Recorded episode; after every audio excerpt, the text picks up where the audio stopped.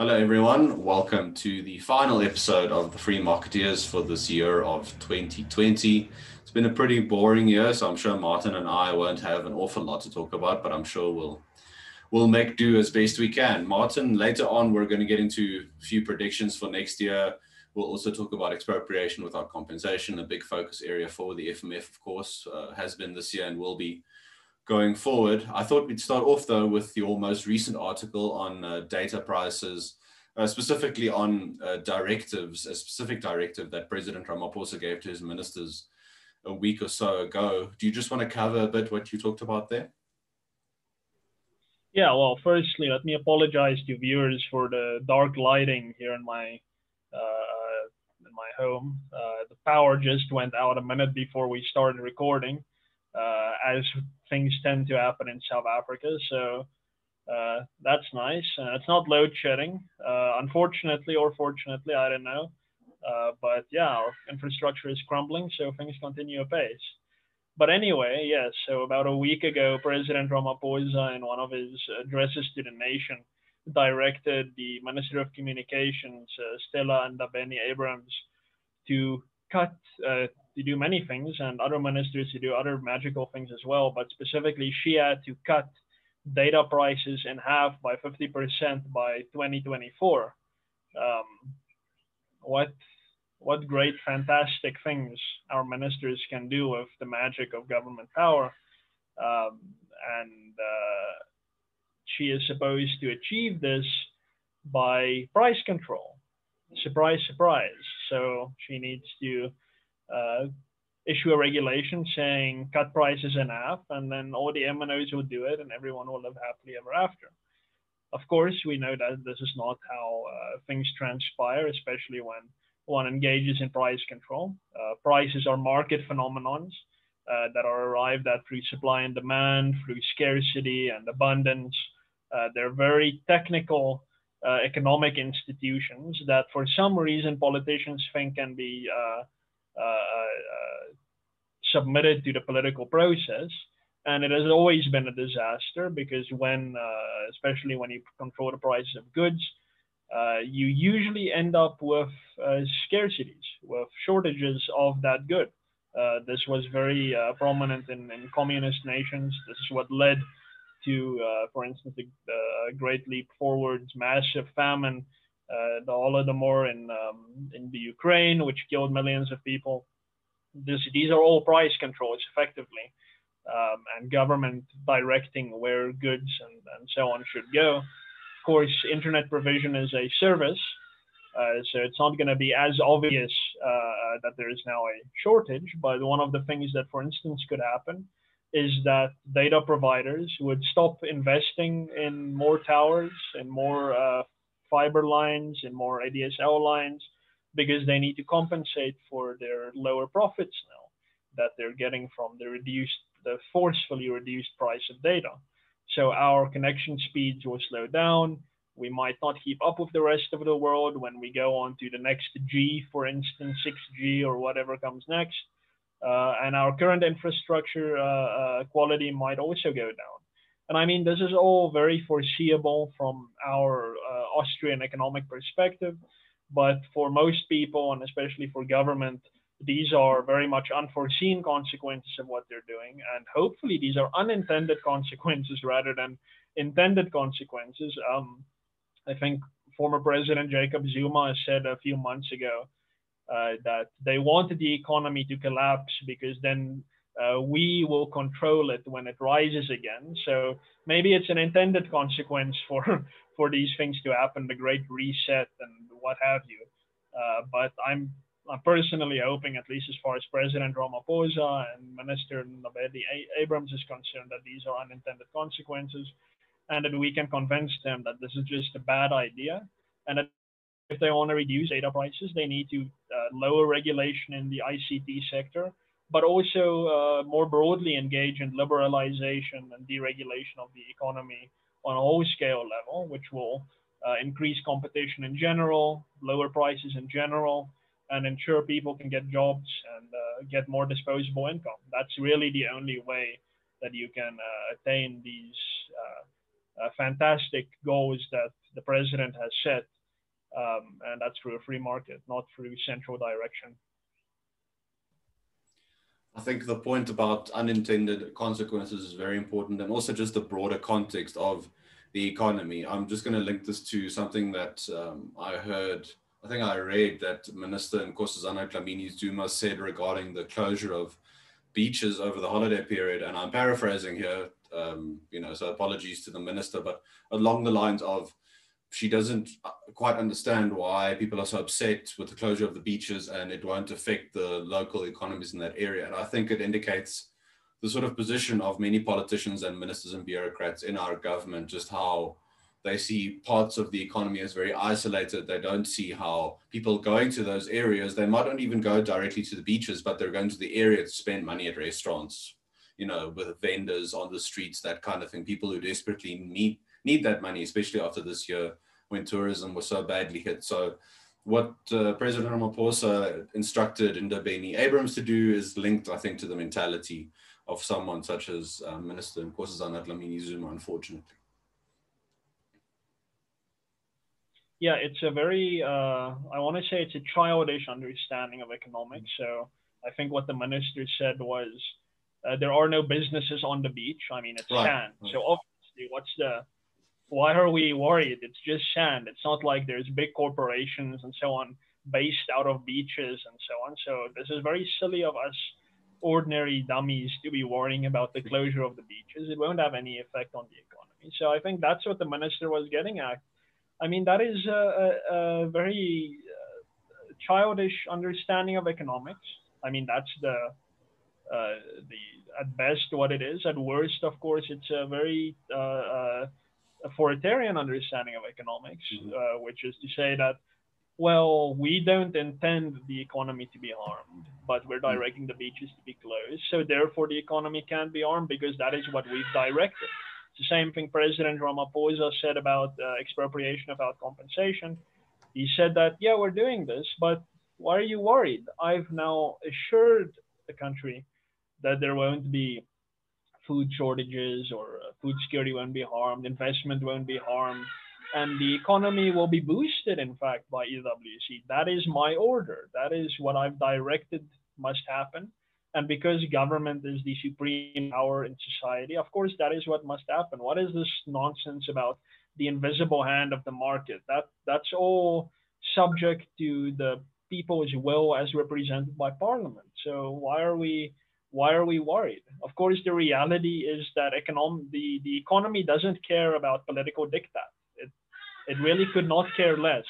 Uh, can, the laws of economics will operate regardless of any other uh, uh, imposition that is brought to bear upon it. Uh, this is why in communist countries people die in droves. This is why things fall apart. It's not like those governments are always like, haha, we're going to kill all the people. That's usually not their intention. Often it is the intention, but I think usually it's not the intention.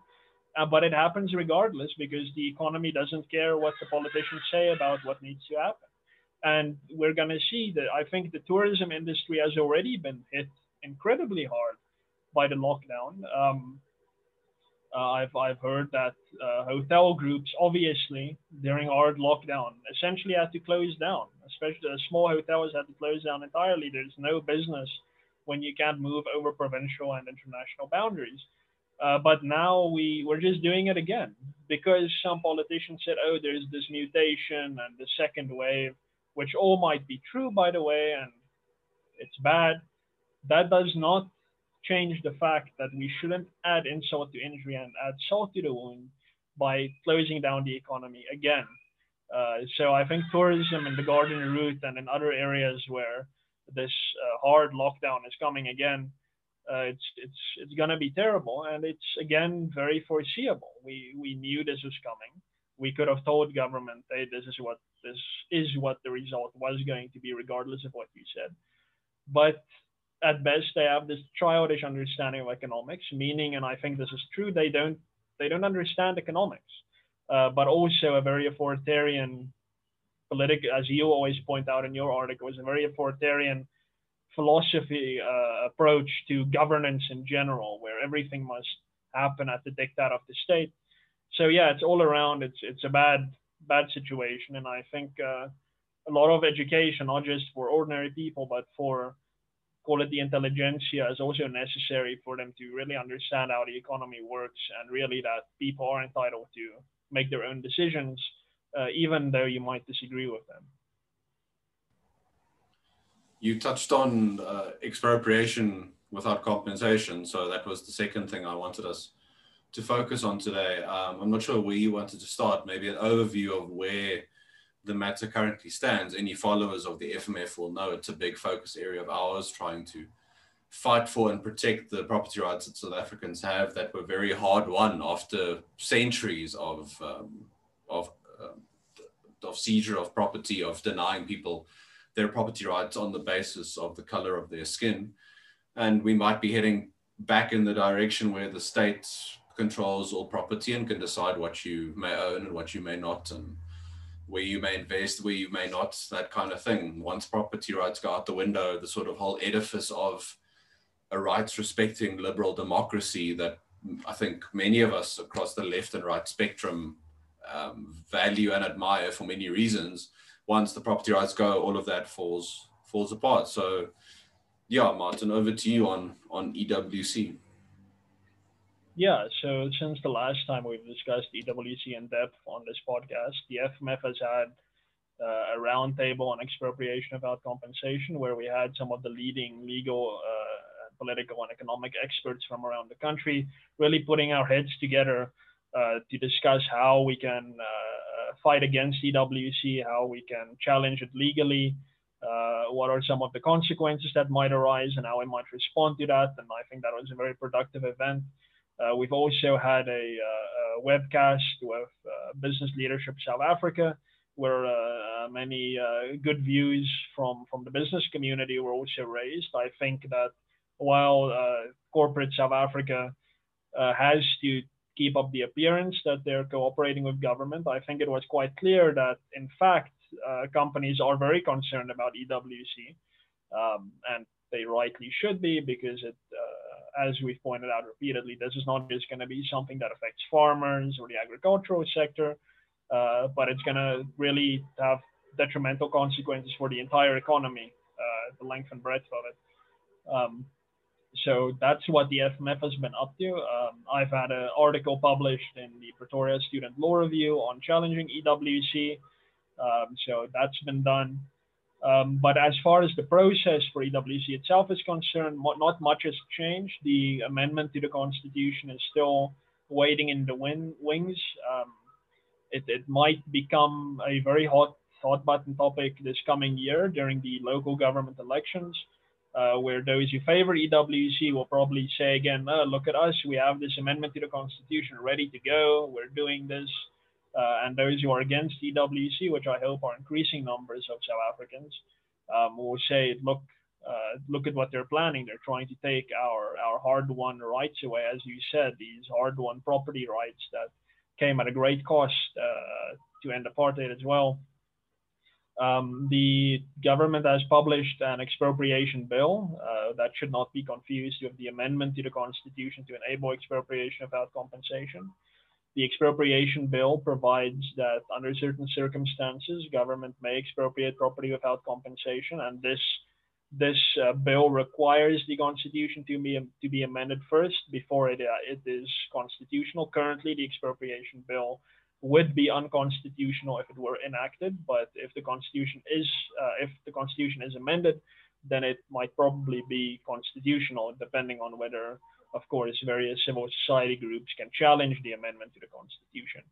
Um, so the uh, expropriation bill does uh, uh, some of the funny things in it, funny and tragic at the same time, uh, is that, for instance, uh, it says that public property can be expropriated without compensation, so the property of other state entities, but those state entities can refuse to consent, and then, well, they're not going to expropriate that property.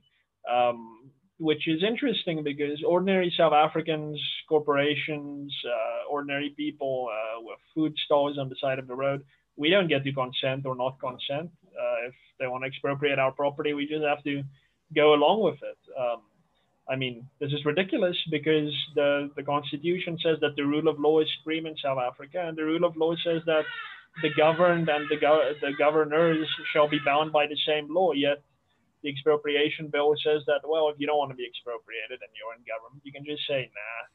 But if you're an ordinary South African, and we're presumably the people, the sovereign power in the country, we are the the leaders and the government is our servants. Uh, no, we don't. We don't get to say no. Our servants get to say no. We just have to take it, uh, take the beating. So that's quite ridiculous. Um, so I was just going to say, please, can we see South African Airways trying to take the property of Eskom and like just state entities fighting with each other? Because then I will enjoy the process.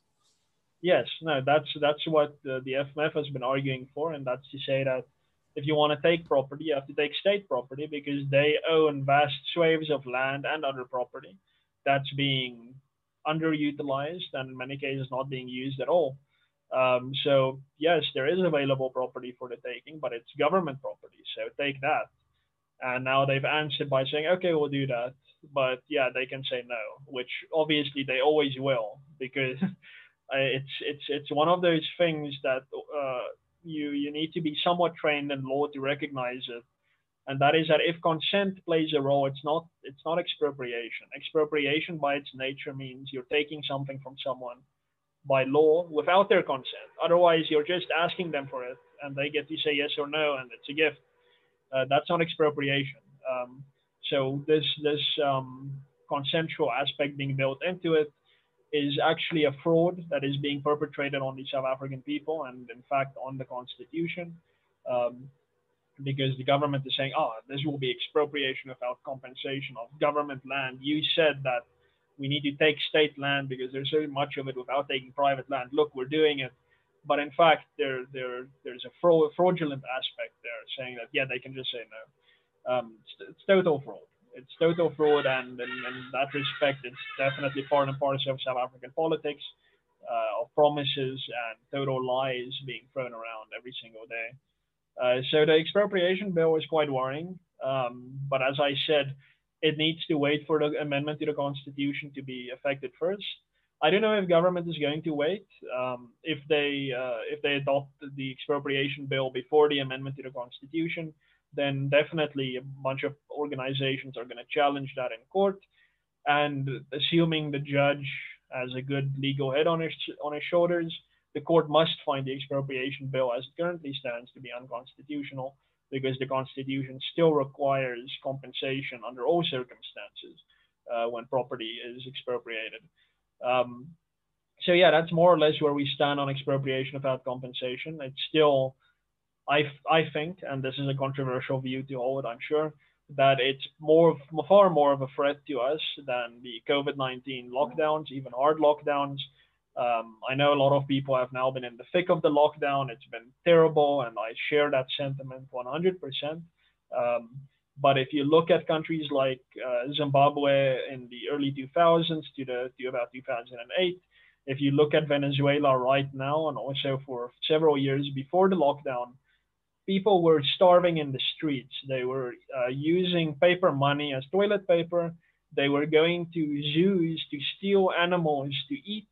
They were eating their own pets. That is what happened in those countries because of expropriation without compensation. Now, I know the lockdown has been bad and we got close to a lot of that, but I don't think people appreciate just what is awaiting us if we uh, uh, implement expropriation without compensation and then really apply it, I mean, the government can adopt the amendment and then do nothing, which will be okay then. But the threat will definitely be hanging over our heads almost permanently then. It will be an institutionalized threat and will really create a nervous condition among the South African people and definitely among investors. Um, but if they do implement it, this the society will be destroyed. The the economy will be destroyed, and with it, we will see starvation. We will see uh, civil strife. Uh, I wouldn't be surprised if we see the end of democracy as a as a, a downstream consequence of seizing the private property of, of people on a large scale. Uh, that's usually what has happened in socialist states. Um, so this is a expropriation without compensation, in my view, really is an existential threat uh, to South Africa, and and we shouldn't confuse it with the necessity of some land reform. The Constitution already provides for land reform. It says that if your property was taken from you or from your ancestors uh, by discriminatory discriminatory legislation, then you are entitled to get that property back or a comparable amount in money and that's fine. I think that's perfectly fine. That makes sense. Uh, if property was taken from you or your ancestors, of course it needs to be given back. So in that sense, the so-called original sin, that's true, that needs to be addressed. But expropriation without compensation does not do that. These are two very different things, and we need to bear in mind the, the, the difference in nature between them. Restitution is a people-centric pro-property rights thing, where you receive your own property back it was it's yours. You may have it. That's that's private property rights at its at its height. Expropriation without compensation is a government-centric thing where politicians are being given the power to pick and choose which property to take without paying for it, and then the consequence of that is they will keep that property. I'm I'm I'm certain of that. They will keep that property either for themselves, which is government, or for politically connected people. They will dish that out as happened in Zimbabwe and Venezuela, not to the needy, not to those who might deserve to, to farm or those who want to farm or those who, who can use this property in a, in a productive way, but it will be given to people who are connected politically or the government will lease it out, um, which socialist country after socialist country has tried and failed. Um, so yeah, it's, it's, it really is an existential threat. We need to bear in mind this distinction between land reform, restitution, and uh, an expropriation without compensation. And above all, we really need to get the government to not go through with the amendment to the Constitution. And if they do, we need to fight every single day of our lives to get the Constitution returned to its proper, legitimate status where it protects property rights rather than undermines them. Okay, so on the menu for 2021, there's is number one is expropriation without compensation.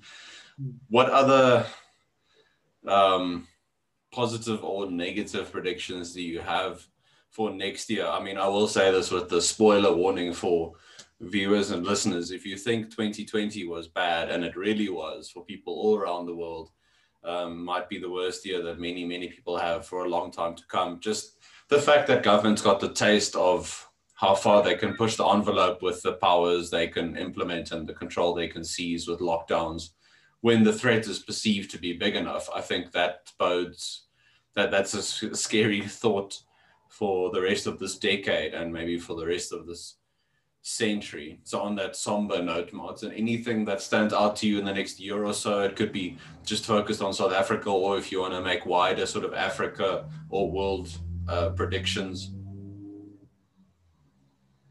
Yeah, so uh, just on that point about emergency uh, powers, uh, there's uh, someone said, I, I can't recall who, uh, it's a quote, but um, if rights can be sacrificed during emergencies, then it will be in the interest of government to create emergencies continuously, uh, manufacture them.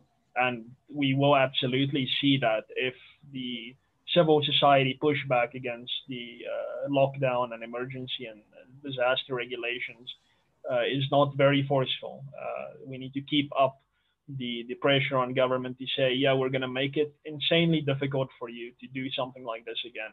Uh, maybe then we can salvage it. But if we just lay down and say, oh, no, we need to listen to what the minister said and just do whatever the minister says, then yeah, we'll expect to see a lot more of this in, in future years. They might declare TB to be a national disaster. They might declare AIDS to be a national disaster, and then it will just become a permanent state of disaster that will just always live under and live under the diktat of, of ministers who claim that they're following expert advice, but in fact they're just interpreting selectively what experts to listen to, which uh, tends to increase their own power. So we need to be very careful of that. That's a, very vital point. Yeah, so I'm a cynic. Uh, I, I I don't know. I don't know if 2021 is going to be okay, better. so I'll, really... I'll cut off the episode right there. I'm going to end it. yeah, I, I, I hope 2021 is going to be better. This year has been terrible, but although um, you shared a very good article a few weeks ago from the American Institute for Economic Research, where they said, yeah, the uh, 2021 is actually still one of the best years in human history, uh, and I take that point entirely. Uh, we still, as a as a human civilization, we are still far better off than we were uh, even two decades ago economically, we're still prospering, uh, but the government is obviously now this year doing everything in its power to undo that. And now we're adding more people to the ranks of the poor around the world with the with these lockdowns. Um, so yeah, I'm I'm hoping that uh, 2021 is going to be a fresh new start. I don't see that happening. Our Minister of Health seems very keen, very very keen on getting back to a hard lockdown. He was so excited when he discovered this uh, new strain of COVID 19. Like you would imagine that when they discovered it, they would just have said, okay, yeah, this is bad. Uh, we concede this is terrible, but we saw the damage that the lockdown does. We're not doing that again. So please just social distance, use your masks, wash your hands, do all of that. Please be careful, but we're not locking down again. But you know our government was excited with this this thing. Like within within a week like of this of this thing uh, being discovered all of a sudden people are talking about locking down again. There they closed the garden route beaches are closed. Yo real real palpable excitement with this new strain of the covid-19 virus uh, so i'm not i'm not seeing in a week when 2020 ends that they're just going to say okay the year is over we're done with this now I think this is going to carry on. The, the, the happiness that our government is currently operating with is not just going to go away in the next week. So, yeah, as far as COVID 19 goes, I really hope this vaccine works. Um, I know there's a very high survival rate for COVID 19 anyway, but if the vaccine works, then at least we can say, hey, you really don't need to lock down now, just vaccinate. Um, and then, then, then we can carry on with life. So I really hope the vaccine works and that these uh, somewhat terrible side effects I've been hearing about are eliminated. Um, then that would be good for 2021. Hopefully, 2021 is known as the year which COVID 19 was cured uh, or, or uh, at least uh, made less bad, made non lethal in a sense. Um, as far as EWC is concerned, it seems like they're waiting for the election to use it as an election tool. So uh, uh, maybe we have another year uh, before anything happens with EWC, and that gives us uh, some time in 2021 to really double down on the battle against reckless property rights policy and really defend property rights. Um, the local government election, of course, is happening in South Africa it's an important election. Um, uh, I think it's it's it's gonna show us how strong the opposition is in South Africa nowadays after the realignment uh, that's happened between last year and this year. Um, we will see whether the so-called new new dawn that was promised a few years ago in South Africa is still being believed by South Africans. Um, I hope they see through that. I hope that the the local government elections show us that uh, South Africans are waking up to the reality of political lies, and that in fact the new dawn has been more of the same, if not a totally worse uh, policy uh, uh program that, that that's been imposed on us, especially in the last year. Um, that's what the local government elections will hopefully show us. Um, so yeah, I I guess I'm I'm I'm not optimistic, but I'm I'm quite excited about the local government elections to see just just where South Africa finds itself now. Um, there's a certain third largest political party in South Africa, which I would like to see very much lose many, many, many, many, many, many votes. Um, I, I, hope that the local government elections will pay off on that. Um, yeah, I on the world stage, I'm not a, I'm not a big follower of international politics. Um, I, I, would like to see a resolution to the Hong Kong situation. That that's basically fallen off the radar in many respects. I'm actually quite worried about what's happened to the the activist leaders of the Hong Kong riots that happened, uh, or I think it was earlier this year. Um, there, there was talk that the Chinese government was going to wait for everything to die down and the excitement to die down, and then they would essentially arrest those leaders and take them off to uh, prisons in mainland China. I don't know if that's happened. I really hope not. So I would like to see a, a good resolution to that situation. I would like to see that these leaders of the, the protests are still uh, alive and free and healthy and so on. Um, that's that's something I personally would like to see. I would like to see Hong Kong get back the autonomy that it was promised uh, when the United Kingdom handed it over to the People's Republic of China.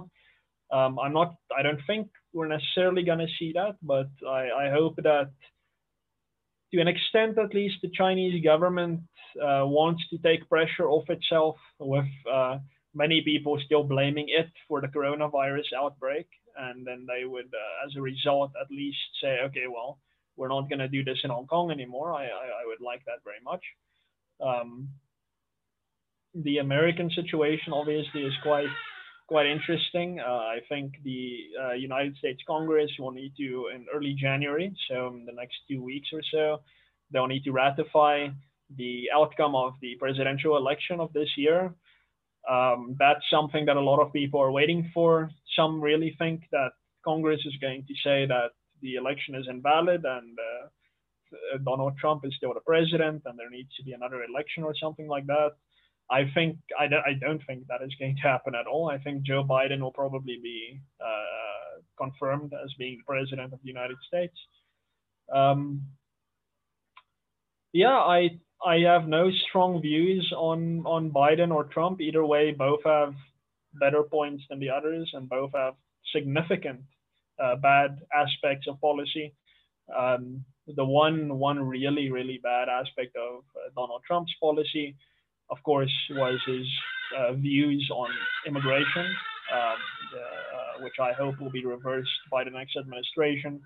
Uh, that the United States would open up its immigration at least to uh, pre-Obama levels. Barack Obama wasn't very good on, on immigration himself.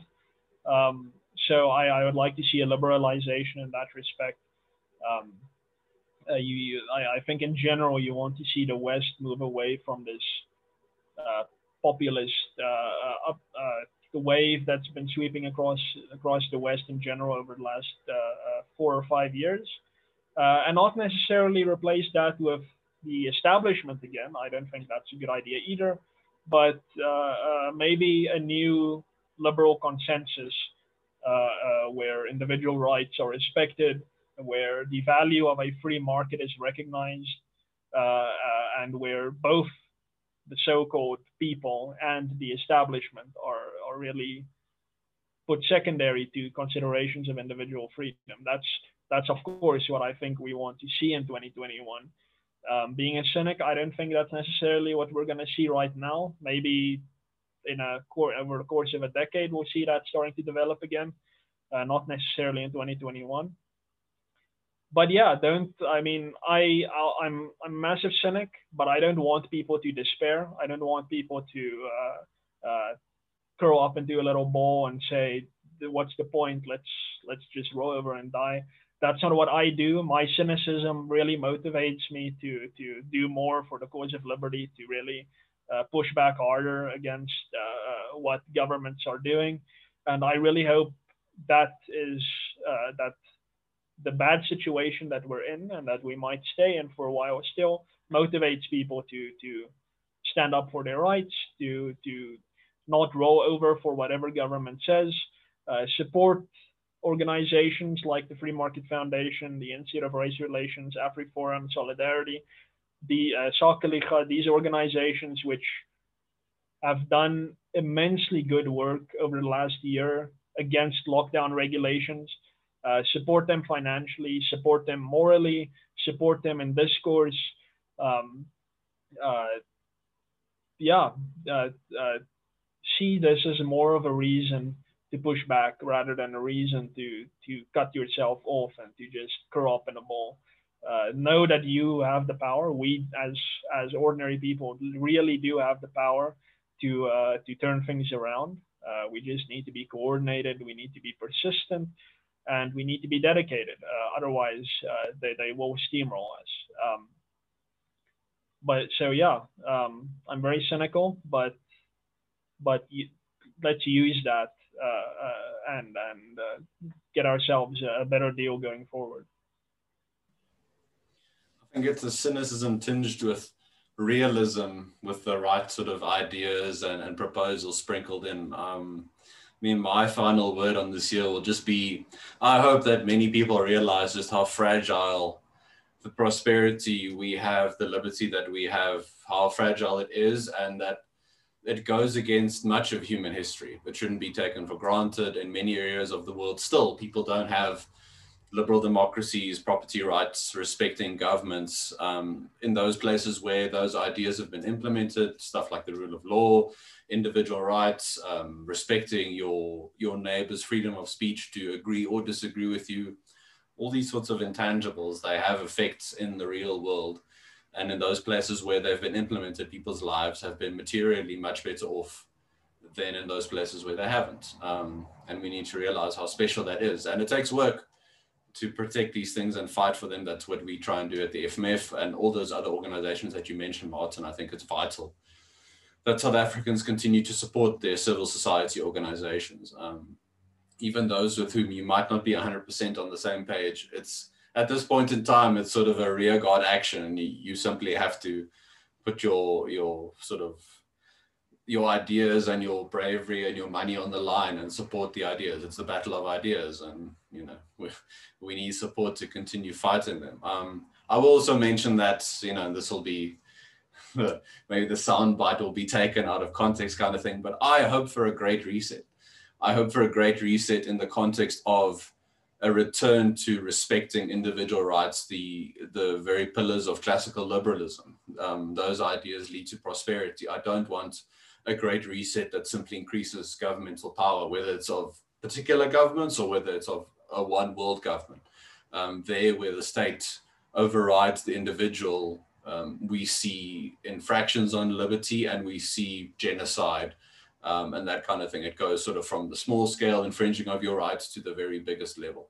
So, yes, I do hope for a great reset in the right kind of way. I think there is an opportunity to push for the right ideas. The right ideas improve people's lives so let's continue pushing for them. Let's influence the narrative and push things, I think, in, in what could be a good direction if we do the work. Um, I think we'll end there um, before we we go on to anything else. I think we've covered it quite well. Um, viewers and listeners, we want to once again thank you for all your support this year through a very difficult year. Um, whether you just liked the videos and shared them. That means a lot to us. Whether you donated to the FMF, we of course greatly appreciated that. Please continue trying to do so. Um, our videos and our podcasts have done incredibly well this year, and that's only thanks to your support. We can't do it uh, without you engaging on our videos and sharing them and engaging with us. Uh, we should be back in the new year with all sorts of new, uh, fresh topics for you, uh, new guests, a whole range of stuff that we have planned. Um, we wish all of you a very happy and restful festive period. Take some time for yourselves. Um, if you get to see family, spend time with them. It's very important to to sort of connect with those around us when we have the chance to. Don't underestimate the importance of community connections and, and just uh, spending some time outside of the noise and the hustle and bustle of the news and that kind of thing. The FMF will, of course, continue fighting the fight for classical liberalism, um, and we hope that you're with us in 2021. I think uh, for now, we'll say goodbye and uh, have a good holiday.